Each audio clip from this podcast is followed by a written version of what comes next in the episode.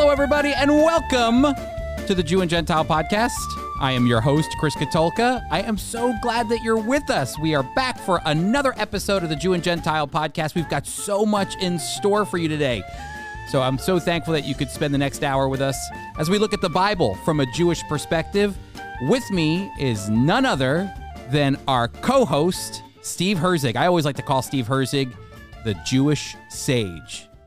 Ay, ay, ay, sage status. You know, I'm doing an article for Israel My Glory that will be coming out, I think, in September, October. I'm not quite sure. It's either that or November, December. But approaching three score and 10. Uh, I think we talked about that last week, Yeah. but I, it's been on my mind. Chris, uh, af- after June, I will be in the last year of the 60s. And I don't mean the 1960s. I mean my 60s. That kind of uh, kind of brought me to a point and say, "Oh man, because Psalm 90 and verse 10 says I got 70, man, maybe 80." And so that makes you really think about your You're, life. are you reflecting? I'm reflecting. Are you reflecting? I am reflecting. It's it hurts. It hurts to reflect. Reflecting hurts. At my age, when you're approaching your three score and seventy, reflecting, oh man, it hurts. Well, all right. So may, I don't know how deep you want to go here, but what kind of things are you reflecting on? Chris, we're to live every day as though it was our last day. That's that's really, um, r- really what we're supposed to do. And I can't tell you I've done that. Um, but when you when you reach a certain point, uh, midlife midlife crisis happened to Moses. You know that mm-hmm, mm-hmm. Uh, he was forty years old. He didn't know about his identity. I'm raised in the in Primo area. I I have I could be the next pharaoh. I've been a military person. I've had all the finer things in life, but I'm a Hebrew. He said, mm-hmm. and so when that fight took place, he sided on the part of his Hebrew Jewish blood and then he was in trouble. It was a secret sin. It, the text says he fo- they found out. They found Yeah. they know that he killed him. So he spends the next 40 years in the desert. And isn't it interesting that both those things happened and God in the umbrella of God's will, he used it. So now an 80-year-old Moses is going toe to toe with Pharaoh, let my people go. But for me, it's we nobody pleases God all the time. You want to. What did Paul say? That which I should do, I don't do, and that which I don't do, I should do. Oh, wicked man that I am. And I think the older you get in the Christian life, the more not regrets, but you say, "Oh man, I missed, I missed that." Do you feel like you've missed? You mean you say like you've missed opportunities or something? I'll that tell nature? you this: I'm never, I've never been satisfied with my Christian walk. Hmm. I've never been satisfied. I, I always know, at least for me, if you were totally honest, we, we know I could have, I could have done better. You know that hap- but that happens on a regular basis for me, at least when I take communion. Aren't, didn't Paul say, "Examine yourself"? Yeah. uh, and that's in the context of communion. And I'm not here. To, I'm, I'm not saying I'm depressed. No, you're I'm- definitely not I'm- depressed. I'm not depressed, but you begin to reflect on your life. Moses reflected at 40. I remember when I turned 40 and I I started to reflect. Mm-hmm. Uh, but it, because you live less years, it hurts less to reflect. The more years you have to reflect on, the probably the more disappointed you'll be. Uh, So no, I'm not satisfied. Um, I think I could do better. There's also a component of hope in that too, though. Is that, that's what that's what's amazing about our faith. You know, as we're you know as we're talking about reflecting, because I just celebrated for for my 40th birthday, and people are asking, you know, uh, just hey, you know, what are you feeling? You're 40 now. You know, I don't really feel any different. Did you have a midlife crisis? I didn't. I didn't have a midlife crisis. you don't want to get a road a red sports car?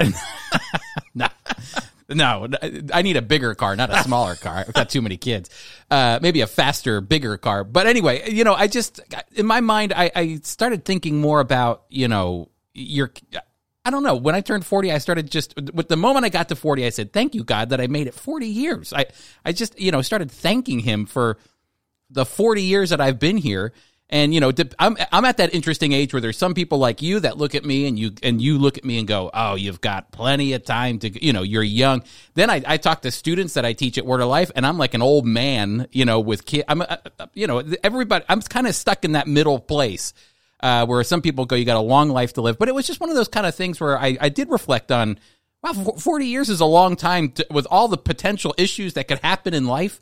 You, you know, here I am, and I think there's even a Jewish prayer Steve, that talks about the fact that you just kind of say, Thank you, God, for bringing me to this place. What did Moses say? Teach us to number our days. We measure time usually in years 40 years, 69 years. Uh, but God wants us to measure it in days. It's much easier to manage a small amount of time than it is a larger amount of time. Mm-hmm. And each day God gives us is a grace day.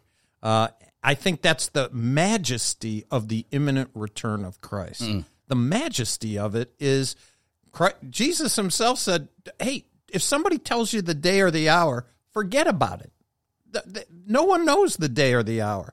So what's he telling us? I'm coming back, but you don't know when I'm coming back. I heard a preacher say, if anybody tells you the day or the hour, they're a heretic. And he said, if I were God and somebody predict the day and the hour, I'd change it. I if it happened to be the right one, I would change it just to get it.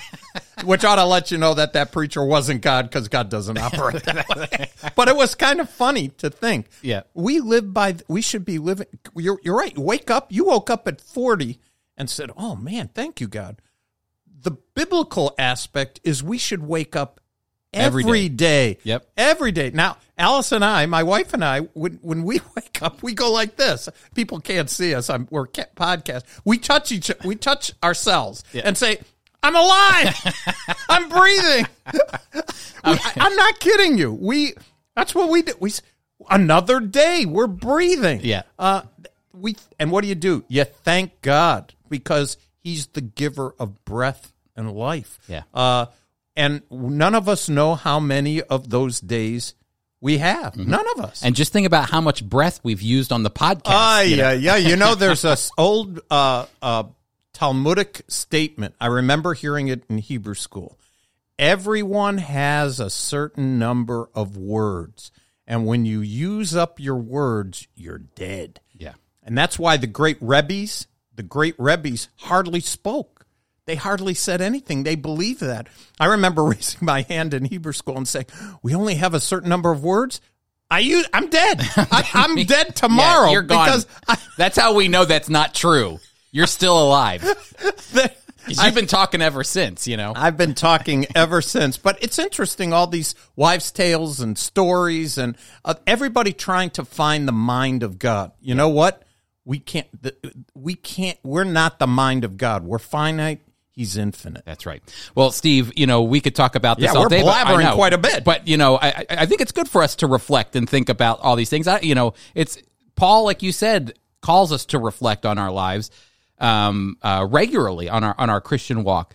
Um, but I want to remind our listeners as as, as you're as you're tuning in uh, that the uh, the Jew and Gentile podcast is sponsored by FOI Equip. And Steve, we've got some exciting classes coming up. Chris, you're doing your class. I am prophecy with the radio voice of FOI we are i am very excited. That's a class i'm not missing. Well it was funny because you had set some high standards for the amount of people coming and i thought oh they're gonna chris they're gonna israel and prophecy the whole th- i thought oh i hope people come. Hey people can come. You can co- go to foiequip.org to register for the Israel and prophecy class. Steve, and I was thinking about, you know, how do I want to structure this class?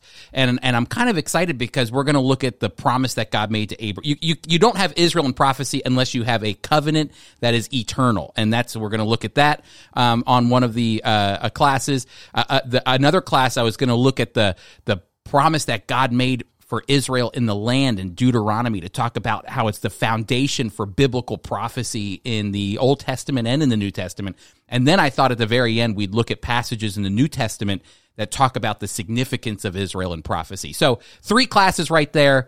I hope fantastic. that you come. Fantastic. That is fantastic. The radio voice of FOI, the uh, the man who runs all this equipment here for uh, the Jew and the Gentile podcast And the guy who is the manager of Zoom is now going to multiply himself and be the teacher. That's right. And I'm telling you, people are registering already. We're nearly 300 people already who want to hear Chris Katulka. I'm excited. I'm very excited to see all of those people who register, and there's still time. FOIequip.org when is that again? to register. Starts May 12th, Thursday, May 12th. That's 7:30 p.m. Eastern time. But then, Steve, you and I are going out to. I believe you're going to come, but we have a, a meeting with um, Lorna Simcox because we're going to be talking about her upcoming class, which is in June. Um, and that class is going to be about the book that she wrote called The Search, and it's called the the class is called The Search uh, uh, you know how to share your faith. It's a, it's a class on both listening to Lorna and her story, her testimony as a Jewish believer coming to faith in the Lord Jesus, but then tips uh, and and and training or whatever you want to call it on how to minister to people around you. it's really interesting that Lorna, who is such a gifted person, she's the editor in chief of Israel My Glory. She at least makes me look good when I send in an article, uh, and it probably pathetic, and she makes it come out so good that people actually write to me and say, "Oh, you're such a good writer." They don't. no, they don't even know. Now the secret's out why Lorna has done that. She's an author of The Search. She was a radio, uh, she was a um, journalist who worked at a newspaper. She knows how to interview people. She's a gifted person. God changed her life, uh, and she uh, it, it's going to be very exciting to have her on class. So she's going to be a hard act to follow. In fact, so you got Chris first, and then you got Lorna Simcox, and uh, boy, what a dynamic duo. It's really it, listen. If you want to register for these classes, don't waste any time. Go to foiequip.org. So, Steve, we are in, we're we've started a new series last week. Uh, we called it the the dwelling places of God, um, and we're looking essentially Shakan, right? That was our word. That was our word last week. Shekinah, that's right, Shekan, uh, which means to dwell, that God would dwell with his people. We looked at the tabernacle, we looked at the temple last week, and, and today we're going to continue our study on the temple and kind of the history of the temple because we talked about how God's presence, his physical presence, came down to dwell in the tabernacle in Exodus chapter 40, how that same exact event happened in 1 Kings chapter 8 when God's glory, that physical presence of God, came down into the temple, into the holy of holies of the temple, um, and you know we looked at all the maneuvering that happened there and the biblical approach to it and what that meant that God came down. But in the in the course of Israel's history, Steve, God's presence didn't always stay in the temple. It actually left, and that's what we're going to talk about today. That's right. Ichabod. The glory has departed. The prophet Ezekiel describes it uh, so well. Uh, and it's not good news, but he describes it well. The the actual physical presence of God going from the Temple Mount down the Kidron Valley back up to the, the Mount of Olives and then up. And Chris, as as we'll be talking about it, the the New Testament brings the same kind of thing because in the person of the Lord Jesus Christ, the glory of God indwelt him. In fact, he unzipped his glory in Matthew chapter 16 and 17 up on the, the mountain, the Mount of Transfiguration, uh, where he revealed his glory. Uh, so, so God departed and God is going to return, and the, both those things are physical. They're tangible. You know, in theology, there's a great debate that goes on between the physical. Is it a physical, literal, prophetic fulfillment, or is it spiritual as it relates to the kingdom and the promises? And uh, those people who look to a future for Israel as legitimate, which you'll be talking about with the Abrahamic covenant, it starts there. Uh, it's the physical, tangible things you could see, you could touch, you could feel. I think that's important because from Jewish theology, which I was raised with, they're looking for literal, physical, tangible, seeable, uh, smellable things. Really, Show me a sign. the, that's exactly right. That's exactly right. Um, can I say too? You know, we're we're going to take a moment here to talk about the departure of the glory, and I, I always love that word kavod, Steve. That's what glory means, and I think sometimes we have this ethereal view of what glory is. Um, you know, it's almost heavenly. But, you know, in the Hebrew sense, you know, glory it means heavy. It's the heaviness of God. Uh, the cloud by day, the fire by night, that heaviness of God was present with his people. And now, over the course of several hundred years, so if the temple was built around a thousand BC, we're at a period now where Ezekiel is uh, the prophet it has been carried away into exile. And there are still Jewish people living in Jerusalem. So Babylon, this massive empire, carries away um, uh, through a series of of deportations um, uh, the Jewish people, and They take away the best. They always took the best first. that's right. At 597 BC or so is when they say Ezekiel would have been carried away. Um, and so he's receiving visions from Babylon, but there's still a Jewish presence in Jerusalem at this time. And that is what Ezekiel is is seeing. And and I think it's amazing because he is going to through a vision of the Lord, he is going to speak into the fact that God's glory is going to leave. And what I always find amazing, Steve, is that God's glory is going to leave before the temple is destroyed. So it's as if Ezekiel is receiving this vision from God, and that vision is saying, We're at, you know, uh, God's presence is leaving, or I'm leaving before this temple's destroyed. So you don't think I die with this temple. I'm not dying with this temple. I'm, my glory is departing. But Steve, there's a reason that God's glory is departing. Sin. It's always sin. Uh, it's it's why we originally discussed are are we satisfied with our life? Uh, the reason I'm not satisfied hundred percent with my life is because I always fall short of the glory of God. Sin is separated us, and God in His grace has done great things. But the children of Israel, let's be honest, the the Bible is amazing because it's a book about God given by God to talk about um, the fact that that the people of God blow it. Think about that. I know. It's it. He's chosen a people to demonstrate His glory, and the people who are supposed to demonstrate it don't. That's right. That's that's the bottom line. So that's why originally when we were talking, you evaluate your life and you say, I wasn't always at the head. I wasn't always where I should be because it's this constant struggle. In the case here uh, of Babylon uh, taking Israel, uh, is because of their sin, and that's not the first time, and it's not the last time. Yeah, and you know what's interesting too is that when Ezekiel presents this picture of God's glory um, departing, as we're going to look at, what what strikes me is that you would think the Israelites would be sinning in you know the northern tribes of Israel, far away from Jerusalem, or even in the towns surrounding Jerusalem. That's where we're going to put the idols, or we're going to worship idols, or we're going to abandon God this what God is going to show Ezekiel as we go through the text in Ezekiel 9 through 11 God is bringing Ezekiel into the temple to show him that his own people have been have abandoned him and turned to false gods right in the sanctuary where his presence dwells. So you can really get a sense that God's anger toward the Jewish people, his that that he's feeling because of their sin, it's not just oh it's out there. No, it's inside In the now. camp. It's in, In the, the camp. camp. That's right. It In has camp. it is multiplied to the point where it now is acceptable in the holy place of God in the temple. You know, isn't it true as we think of the New Testament? Uh, I go, you go back to Shavuot, Pentecost, and the Jewish people were to have two loaves of bread. And we often say that those two loaves with leaven, the Bible in Leviticus says specifically leaven. And when we think of the church, uh, the church are redeemed people.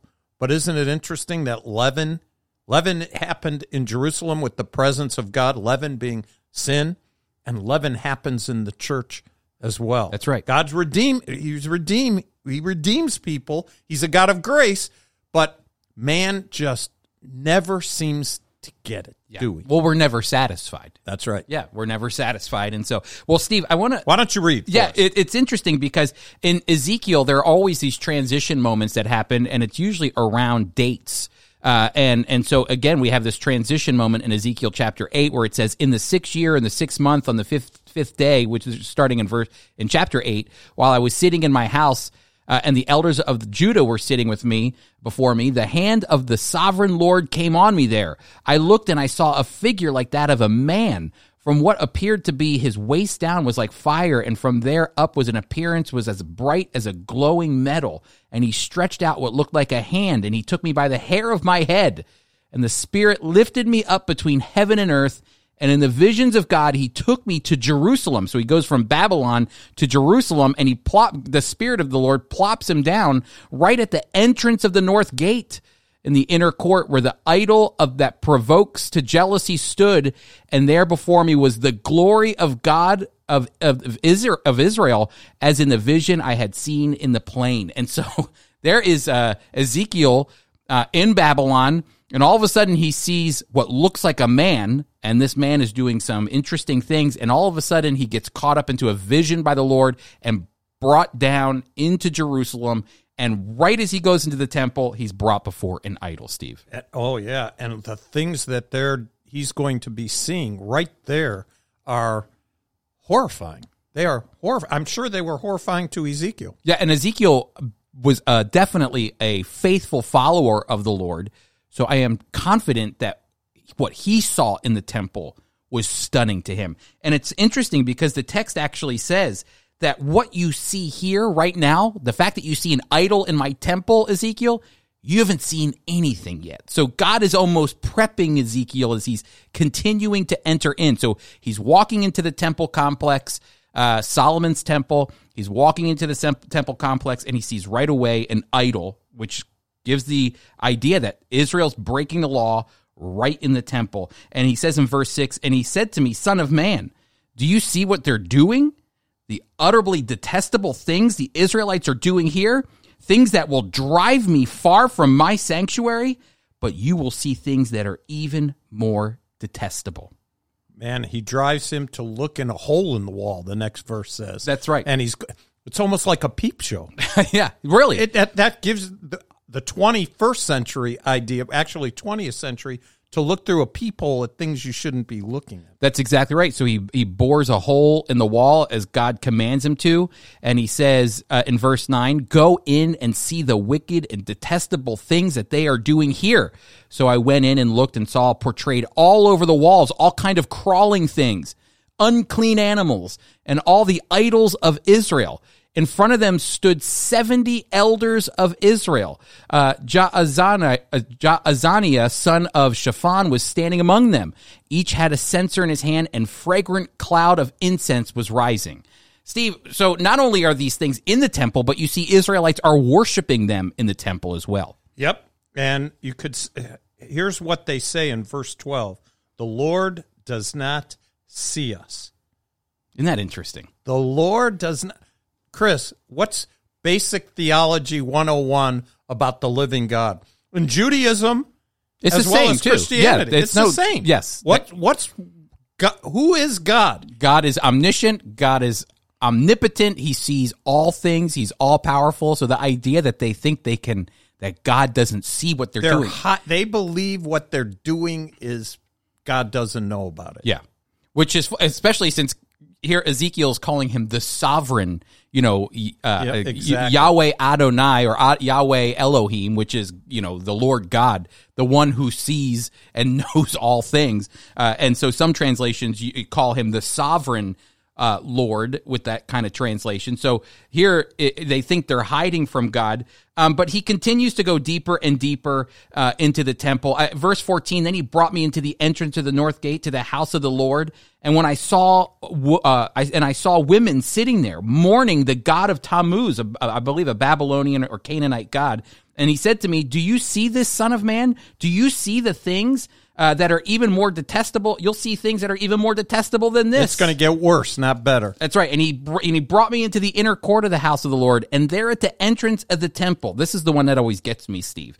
Um, at the entrance of the temple, between the portico and the altar, were about twenty-five men with their backs to the temple, uh, and, and their backs to the Lord, and their faces toward the east, and they were bowing down to the sun in the east. You know, Steve, we could say, you know, in, in some way, Israel turned their back on God.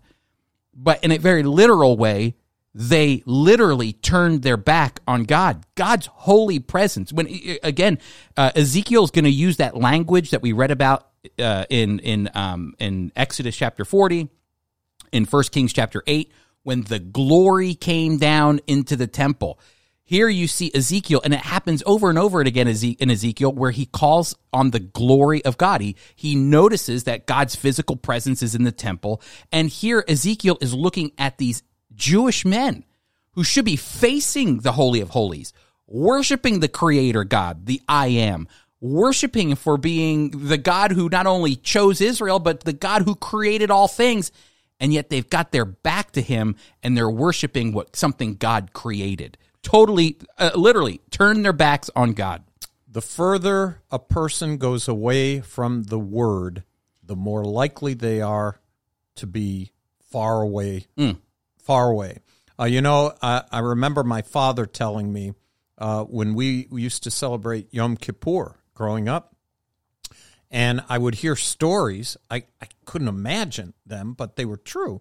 I used to hear stories in an Orthodox setting. You're you're in uh, temple most of the time. You get a break, and it's you're fasting. Mm-hmm. Well, my dad, when he when he was growing up in an Orthodox synagogue, he told me, "Oh yeah, I would watch them when they took a break. They'd go to the corner uh, to drugstore where they had at that time little seats, and they would drink coffee, and then they'd go back for Yom Kippur.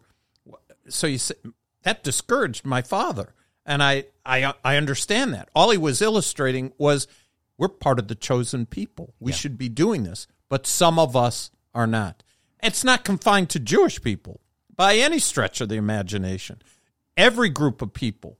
Notice what it's it, the text here says uh, concerning God that the Lord does not see us.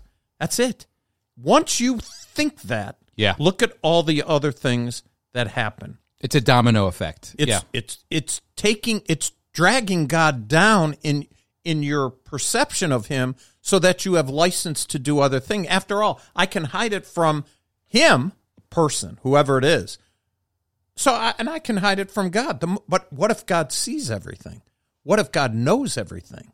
That's that's the big question. And what happens too is that the worshiper thinks they box God in to their little uh, exactly. worldview. Oh, God can't see us. And I'm sure in that world of idols, then, you know, idols, you could turn the idol to look the other way. Exactly. Or, you know, I'll take this idol and lay him flat so he can't see what I'm doing. A physical idol. You can't do that to God. God's glory was dwelling there, and you see God's glory leading Ezekiel around. The temple is about to be destroyed, 586 BC. Steve, I always tell um, uh, you know, uh, students or whenever I teach, there's a few dates that are just the kind of dates that if you memorize these dates, it's going to change the way that you read the Bible. And 586 BC is one of those dates because there are a lot of events in the Bible that are taking place. Prophets are writing, uh, Ezekiel being one of them, Jeremiah being one of them, Daniel being one of them. There are a lot of these events that are taking place that sur- that are surrounded around 586 BC when Nebuchadnezzar came in and destroyed the temple. I think you just raised a good point because sometimes we as believers who read the Bible, we compartmentalize. You just named three prophets three lives going on in their interaction with God and what he was doing and and it was all at the same period of time. Yeah. We it's it's it's much broader if you see what God is doing with his people and in that historical framework. That's right. And 586 is one of those numbers. You know, another big one is 70 AD, Steve. Huge number. That's when the temple is destroyed again. That's the temple that Jesus would have ministered in, um, Herod's temple uh, that was destroyed. There are other dates as well, but you know, if you can get 586 down, 586 BC, there are so many events leading up to 586 BC, so many events post 586 BC in the Bible that define the way that the Jewish people are thinking, acting, and why the prophets are even writing to begin with. It has to do with God's judgment, and God is leaving now and 586 is coming. He sees Nebuchadnezzar coming. He actually planned for Nebuchadnezzar. God planned for Nebuchadnezzar, the, the, the Babylonian king, to destroy the temple. Uh, so it, it was all a part of God's sovereign plan, and now his glory is leaving. Chris, I think it's a good segue here. You, you're saying 586 BC. When I was growing up, we didn't use BC. We used BCE. E. Oh, what? It's that's significant. When I you would- were when you were young. I would have never. No, to this day, if you read Jewish history written by Orthodox people, it's BCE. If you go to Israel and read their history books, they'll give you the the calendar the way we see it. They'll have 586. It won't be a, a Jewish thing. That, but it will be BCE. Hmm. Why? Before the Common Era. There is an intent that we don't want to talk about Christ. We, it's before the Common Era, after the Common Era. Yeah. For us, it's BC, before Christ and after Christ. I think that's important It for is. our listeners to know the the even the way they measure the person they're measuring after they they don't want to do that and it's it's interesting they stay away from Christ they do everything they can and by they they're my people I love them but they they do everything they can to stay away and at the same time uh they're view they're trying to view say God isn't around Yeah. he won't see us Yeah. he won't know uh I don't know. It's fr- it's frustrating. I really am glad that you pointed that out because I might have even just skipped over that, but it really does define what the what the thought was, even for because no it, common Israelite can be in the temple worshiping. These are probably priests that are worshiping, um, you know, with their back to the Lord, and so again, it kind of highlights the way that they thought about God, that they could box God in and he can't see us. But the reality is he can see and he's actually about to act. And I think that's what Jeremiah and I think that's what Ezekiel are talking about. No, God sees you. He sees you and he's coming. Uh, the, the judgment is coming because of your, uh, your, your bad theology, really, that you think God can't see you. Um, and so, uh, again, a, a great reminder of who God is and the fact that he does notice and he does care. Um, but what happens after chapter 8 and leading into 9 and 11, Steve, is that this chariot appears. And if I can sum it up like this, just for time's sake, and I hope that our readers through, read through Ezekiel 9 through 11. Uh, but this chariot comes, and it's a divine chariot. It's the kind of chariot that we see in the beginning of Ezekiel. And it's a chariot for the Lord because the chariot is coming to pick up the king of Israel, who is the God of Israel. And he's been sitting on his throne in the Holy of Holies. And now this chariot is coming, and it's the glory of God is going to transfer from the top of the Holy of Holies, where he's been sitting, and he's going to move to the chariot because the chariot is what's going to carry him away from the temple. And so there's this vision that Ezekiel has of this divine chariot. We can't go into all the maneuvering and, and, and things of that nature. The point is, is that it's a, it's designed to move God from the Holy of Holies atop the Ark of the Covenant onto the chariot and then out of the Holy of Holies. Verse 4 of chapter 10 says Then the glory of the Lord went up from the cherub and paused over the threshold of the temple, and the house was filled with the cloud, and the court was full of the brightness of the Lord's glory, and the sound of the wings of the cherubim was heard even to the outer court like the voice of Almighty God when he speaks. Mm-hmm. What an awesome thing. And he was leaving. He was leaving, yeah, and I'll, I'll even say it, it goes back. I'm glad that you went there, Steve. And even when you when you get to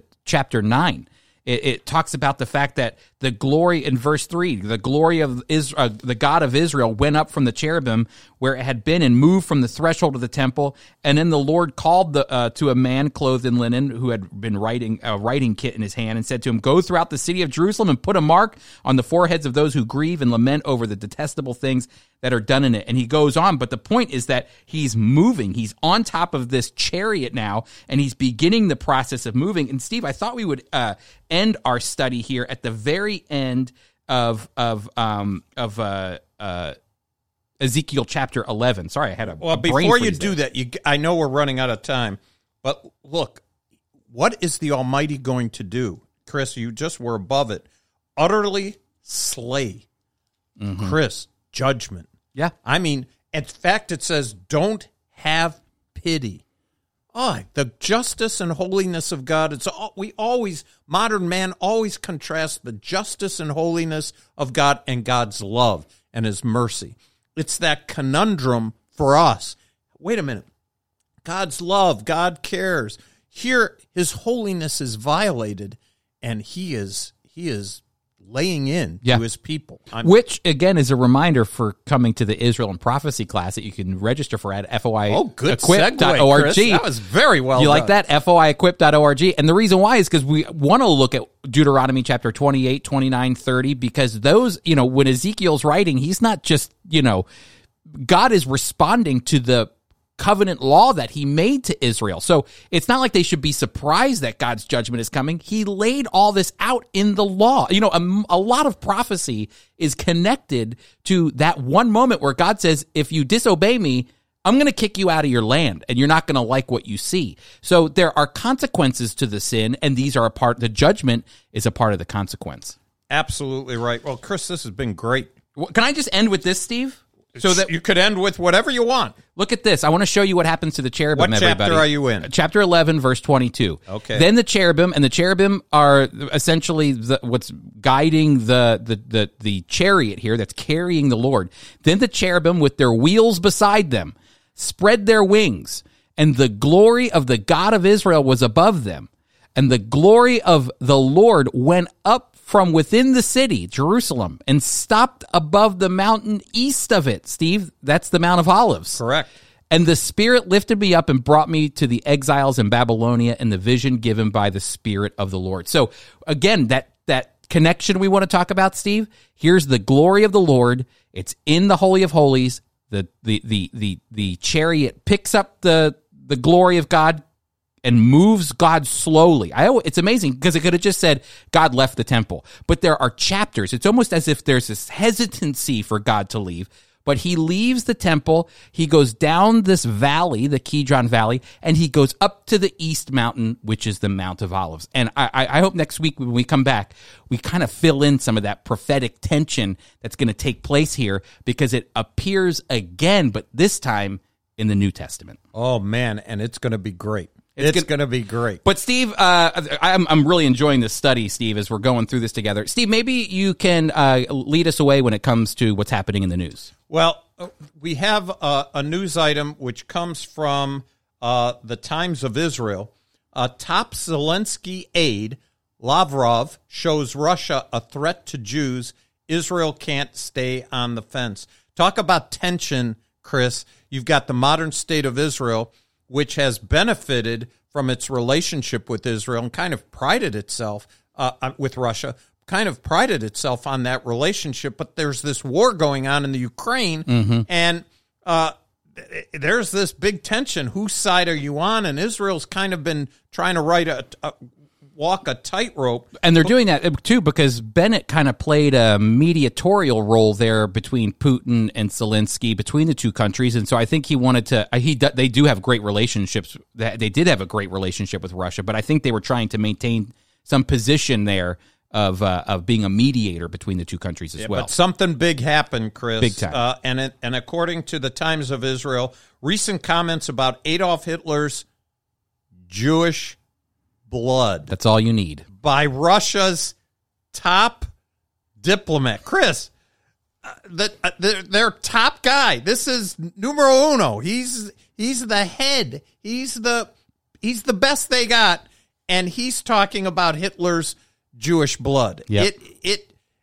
I- I was talking to you about this uh, before we came on, and I was saying in Sesame Street they say which which of these don't belong. Well, it doesn't belong that a top diplomat who's supposed to be experienced does something, says something like that. It's major, major issues that he would talk talk about an abomination and an affront uh, during a time of Memorial Day in Israel. They're dealing with a Russian guy, and he doesn't back down. No, Why don't you tell him? There, he, he had a chance to kind of get out of it. Yep. No, he But- he but he doubled didn't. he doubled down on it, and um and he he actually what's interesting, Steve, is that Zelensky is saying Israel can no longer sit on the fence on this issue. They've got to make a choice. Um, there are a lot of Jewish people in Ukraine. There are a lot of Jewish people from Russia. In fact, just a fresh reminder too. You know, Israel. A lot of the population speak Russian in Israel because they are from Russia. Uh, some amazing people. Um, but uh, so there's that connection, but he doubled down by basically looking at Israel and saying, "Are you going to side with the Ukrainians?" Which is basically like siding with Hitler, you know. And I, think it's just sent Israelis off and said, "You have you, you're talking to the wrong people here." With the history connected to it, they know that Zelensky's Jewish and have Holocaust uh, parents who who are grandparents who survived the Holocaust. I think there's a lot of emotion there, Steve, when it comes to the Israelis. Um, and and what Lavrov said is an affront. It's it's it's affront to them. It's it's it's offensive to them, and now they know who they're working with as well. Hundred percent. The article says, despite the backlash, which you and I are talking about, Russia has refused to back down. On Tuesday, uh, its foreign ministry doubled down on the remarks, claiming that while during the Holocaust some Jews were forced to participate in crimes, Zelensky, who is Jewish, does this quite consciously and quite voluntarily. Yes. So it's it's a major problem. Israel has to Israel has to maneuver through this and here's a question of where do they stand? Yeah. Where are they going to stand? Uh, You know, I've not seen a. I'd be interested to see a poll on what Israelis think about uh, Russia. You know, I, I know that the government is maintaining a certain, trying to, like we said, ride that line. Um, and uh, I'm interested to know what the Israeli people think. You know, we might have to ask some of our colleagues in Israel. You know, what's the sentiments of Israelis over there? Because I've not seen a poll or anything of that nature.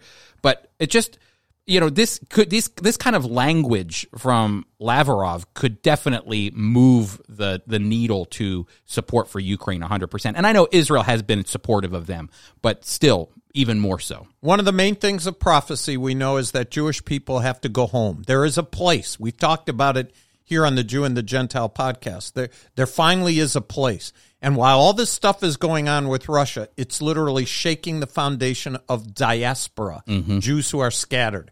And now as it relates to Eastern Europe, Israel is preparing and and currently and will prepare to receive more Jewish people back to the land. It segues to your prophecy class.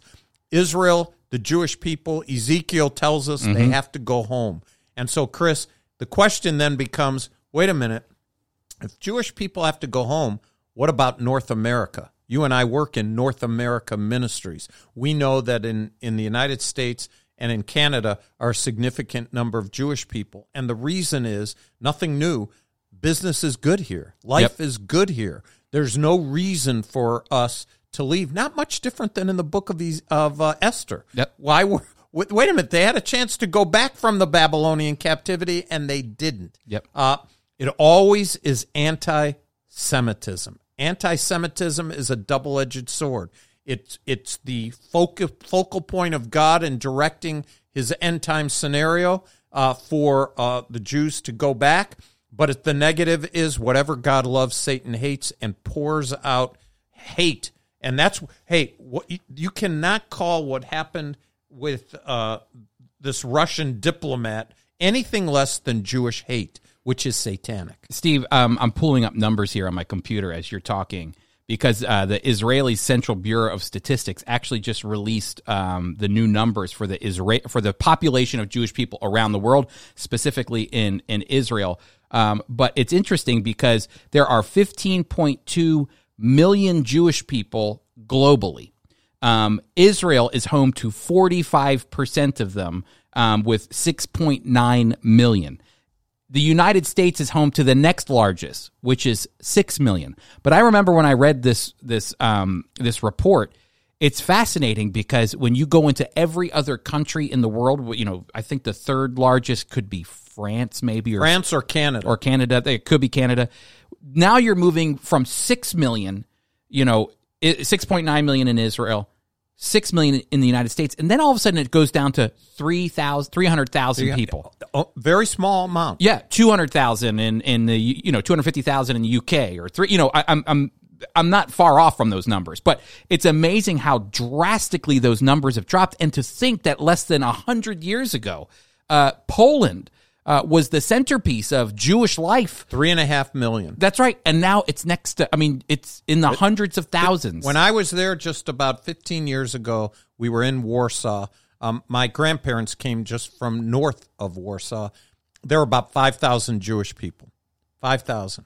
In fact, uh, Germany, which uh, lost so many Jewish people, uh, they're actually gaining some. Several Israelites are going to Germany. But we're only talking about a few thousand. Yeah. Uh, your number isn't it interesting that you can isolate the bulk of Jewish population really in in two countries, the bulk of them, and yet people all over the world are going after the few that are. It's why do there's such an insignificant number? Why would they be, be so hateful here in this country? Yep. Anti-Semitism has gone up seventy percent. Nobody denies the numbers. Why? I think people should be asking that why question. uh, Steve, I have the numbers here too. France, 445,000. That was uh, number three. Number four, Canada with 393,000. The United Kingdom, this one surprised me. The United Kingdom, 292,000. Argentina, 175,000. Russia, 150,000. Germany and Australia each have 118,000. In the whole country. It's in the whole country. well, you know, so you're going from six, seven million, six million, and then down into the hundreds of thousands. And but this is also interesting because eh, I'm sure if there's this interesting migration report of Jewish people, you know, prior to 1948 when Israel became a nation, there were barely any Jewish people living over there. And now, as you were saying, the Jewish people have to go home. You know, according to the scriptures, look what's happening. They are going home. Um, Seven million, more than almost uh, 45% are in Israel now. That was not the case back in 1948. Oh no, not at all. The United States led the way after the after World War II of the the most Jewish people in the in the world. Uh, and percentage wise, now as you just said, Israel's the focal point. Most of them are going there because of anti-Semitism. There's a good percentage. You and I meet them when we go to Israel. You hear the story. Mm-hmm. Something in I've heard it many times. Something inside was saying, "Go home." Yeah. And these are people raised in their country. And so we thank God. We we had friends of Israel who had the vision. Our leadership had the vision in 1938 to say there's going to be an Israel, mm-hmm. and they named us Friends of Israel 10 years even before there was. It is isn't it amazing the insight a person can have if they keep their eyes on the text. Yeah. Our founders kept their eyes on the text in the midst of Kristallnacht, the night of broken glass. They had the foresight and the faith to know we're the friends, not of Jews, which of course we are, but they're the friends of Israel. Yeah. If God loves them, we love them. Yep. I, I- it's such a great feeling whenever I, I I know you feel the same way. Whenever I go somewhere, what group are you? Oh, I'm with the Friends of Israel. Can I tell you a quick story? 10 years before there was an Israel, we knew there'd be an Israel. You tell us, how do people react when you tell them Uh, that? th- th- it's ama- They're amazed by it, and and I even think about the fact that I think a lot of people think that the nation of Israel would just or the state of Israel just would be called Israel, but they were having meetings. the The Jewish people in Israel were having meetings before the state was announced on May fourteenth, nineteen forty eight. What do we call this thing?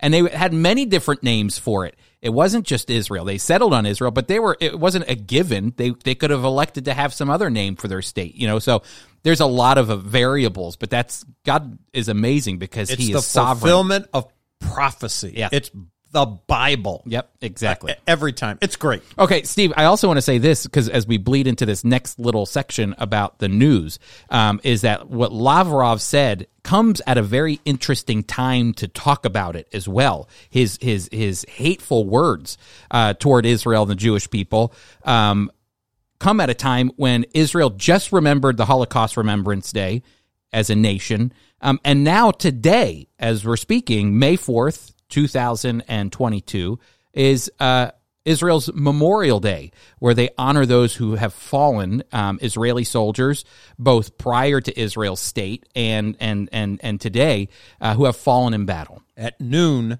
and uh, the time that we're speaking, noon has already passed there. But there's a uh, throughout the country, uh, horns go off. There is a siren that goes off, and no matter where you are, I, I wish I wish there was a way we could do it in our own country to honor those who served in our country, because you and I benefit from those who have gone uh, to fight and defend our country. But in Israel, it freeways, Chris, Yep. and Israeli drivers are crazy. Yeah, they are crazy. They hear that. They hear. They hear those sirens go off. They stop. They shut off their car. They get out of the car. They stand, and there's silence. Mm. It is. I've never been. If one of the times I'd love to be there and it's it doesn't take that long time wise to hear the quiet for a moment mm-hmm. in honor. What what a way to respect your people. I I just think that's amazing. uh, a friend of ours, Adi Lekovic, who uh, is a colleague with the Friends of Israel. He's in Israel and ministering there, and he sent me a photo. You know, you, I know our listeners can't see it, but it's the kibbutz that he lives on, and they have a small memorial service with the kibbutz, and for those people who lost family members. Um, I think they said in total there were something around 25 to 28,000 Israelis who have lost their lives um, and are remembered um, during the Memorial Day. So today is Memorial Day. I, I actually always enjoy the way that they've set up the structure because Holocaust remembrance gives way to Memorial Day, which gives way to what we're going to talk about probably next week, which is uh, Israel's Independence Day. They go from tears to joy. Exactly. So uh, that's what's going on in the news, everybody. But Steve, we've got All right, Chris. got our Yiddish word of the day, everybody. We got a good one, I promise. Actually, probably one that you might already know, but we're going to tell you it anyway. You, you and I had a debate about which word to use, and we're, we're going back and forth. Uh, but today's word is just three letters G O Y. G O Y. Goy. Goy. That's, That's right. That's what you are. It's the Jew and the Goy hour. I am the Goy. You are the Jew. And so, eh, Goy, the reason that we chose Goy, Goy is everything but a Jewish person. That's what I love about the Bible. Hey, I'm Jewish and you're everything else. You're, you're Goyim. Im is the plural. So Goyim is all the, the Gentiles. Goy is a Gentile. Um, and it's a great Yiddish word, goy. Um, and it, it, it, it's it's all the nations. And the reason that we chose goy today was because we talked about what Israel was doing, uh, what the what the Jewish people were doing in the temple. They were acting like goyim. They were acting like goys. Yep. There's God's chosen people and there's everybody else.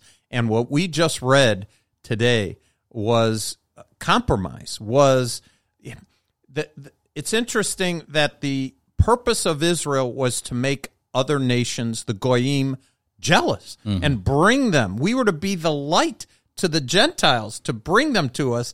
Instead, the light came from the Goyim, and we said, oh, you know, living like that might not be a bad thing. It's the direct opposite. I find that interesting. That's the tension of Israel's story all throughout the Old Testament. Is they every time they look over and they see the goyim, they want to be like the goyim. And you know what, Steve? It's the tension of a Christian as well. That as a as a follower of the Lord Jesus, you've been set apart, you've been given a purpose, you've been sanctified, and then you're sometimes looking over at the world and saying, "What's going on over there?" I'm interested in the way that they live and act, and we've been called to be separated from that. So just a great reminder for us as well too. It's a great reminder, and it's always a great tension. It's always a great tension. Sanctification. We are to be sanctified. Yep, exactly. Well, listen, everybody. I want to thank you so much for being a part of the Jew and Gentile podcast today. I can't believe, Steve, 50 minutes. Ay, we've been ay, ay, I thought it was like 10 minutes. I know. Again, if the Jew, if we were living by Talmudic rules, we'd be dead. I'm dead already That's in right. one hour. well, everybody, thanks so much for joining us. Just a fresh reminder: join me. Uh, come to my class, the Come to Chris's class. You'll, you'll love it. Israel in Prophecy. You can register by going to foiequip.org. foiequip.org. You know what else is great about going to that website? You can watch past classes. You can pick up on where uh, the classes that we did for the spring feast. You can watch Steve's class. You can listen to past Jew and Gentile podcasts. Hey, you can do all that at foiequip.org. We'll see you next week.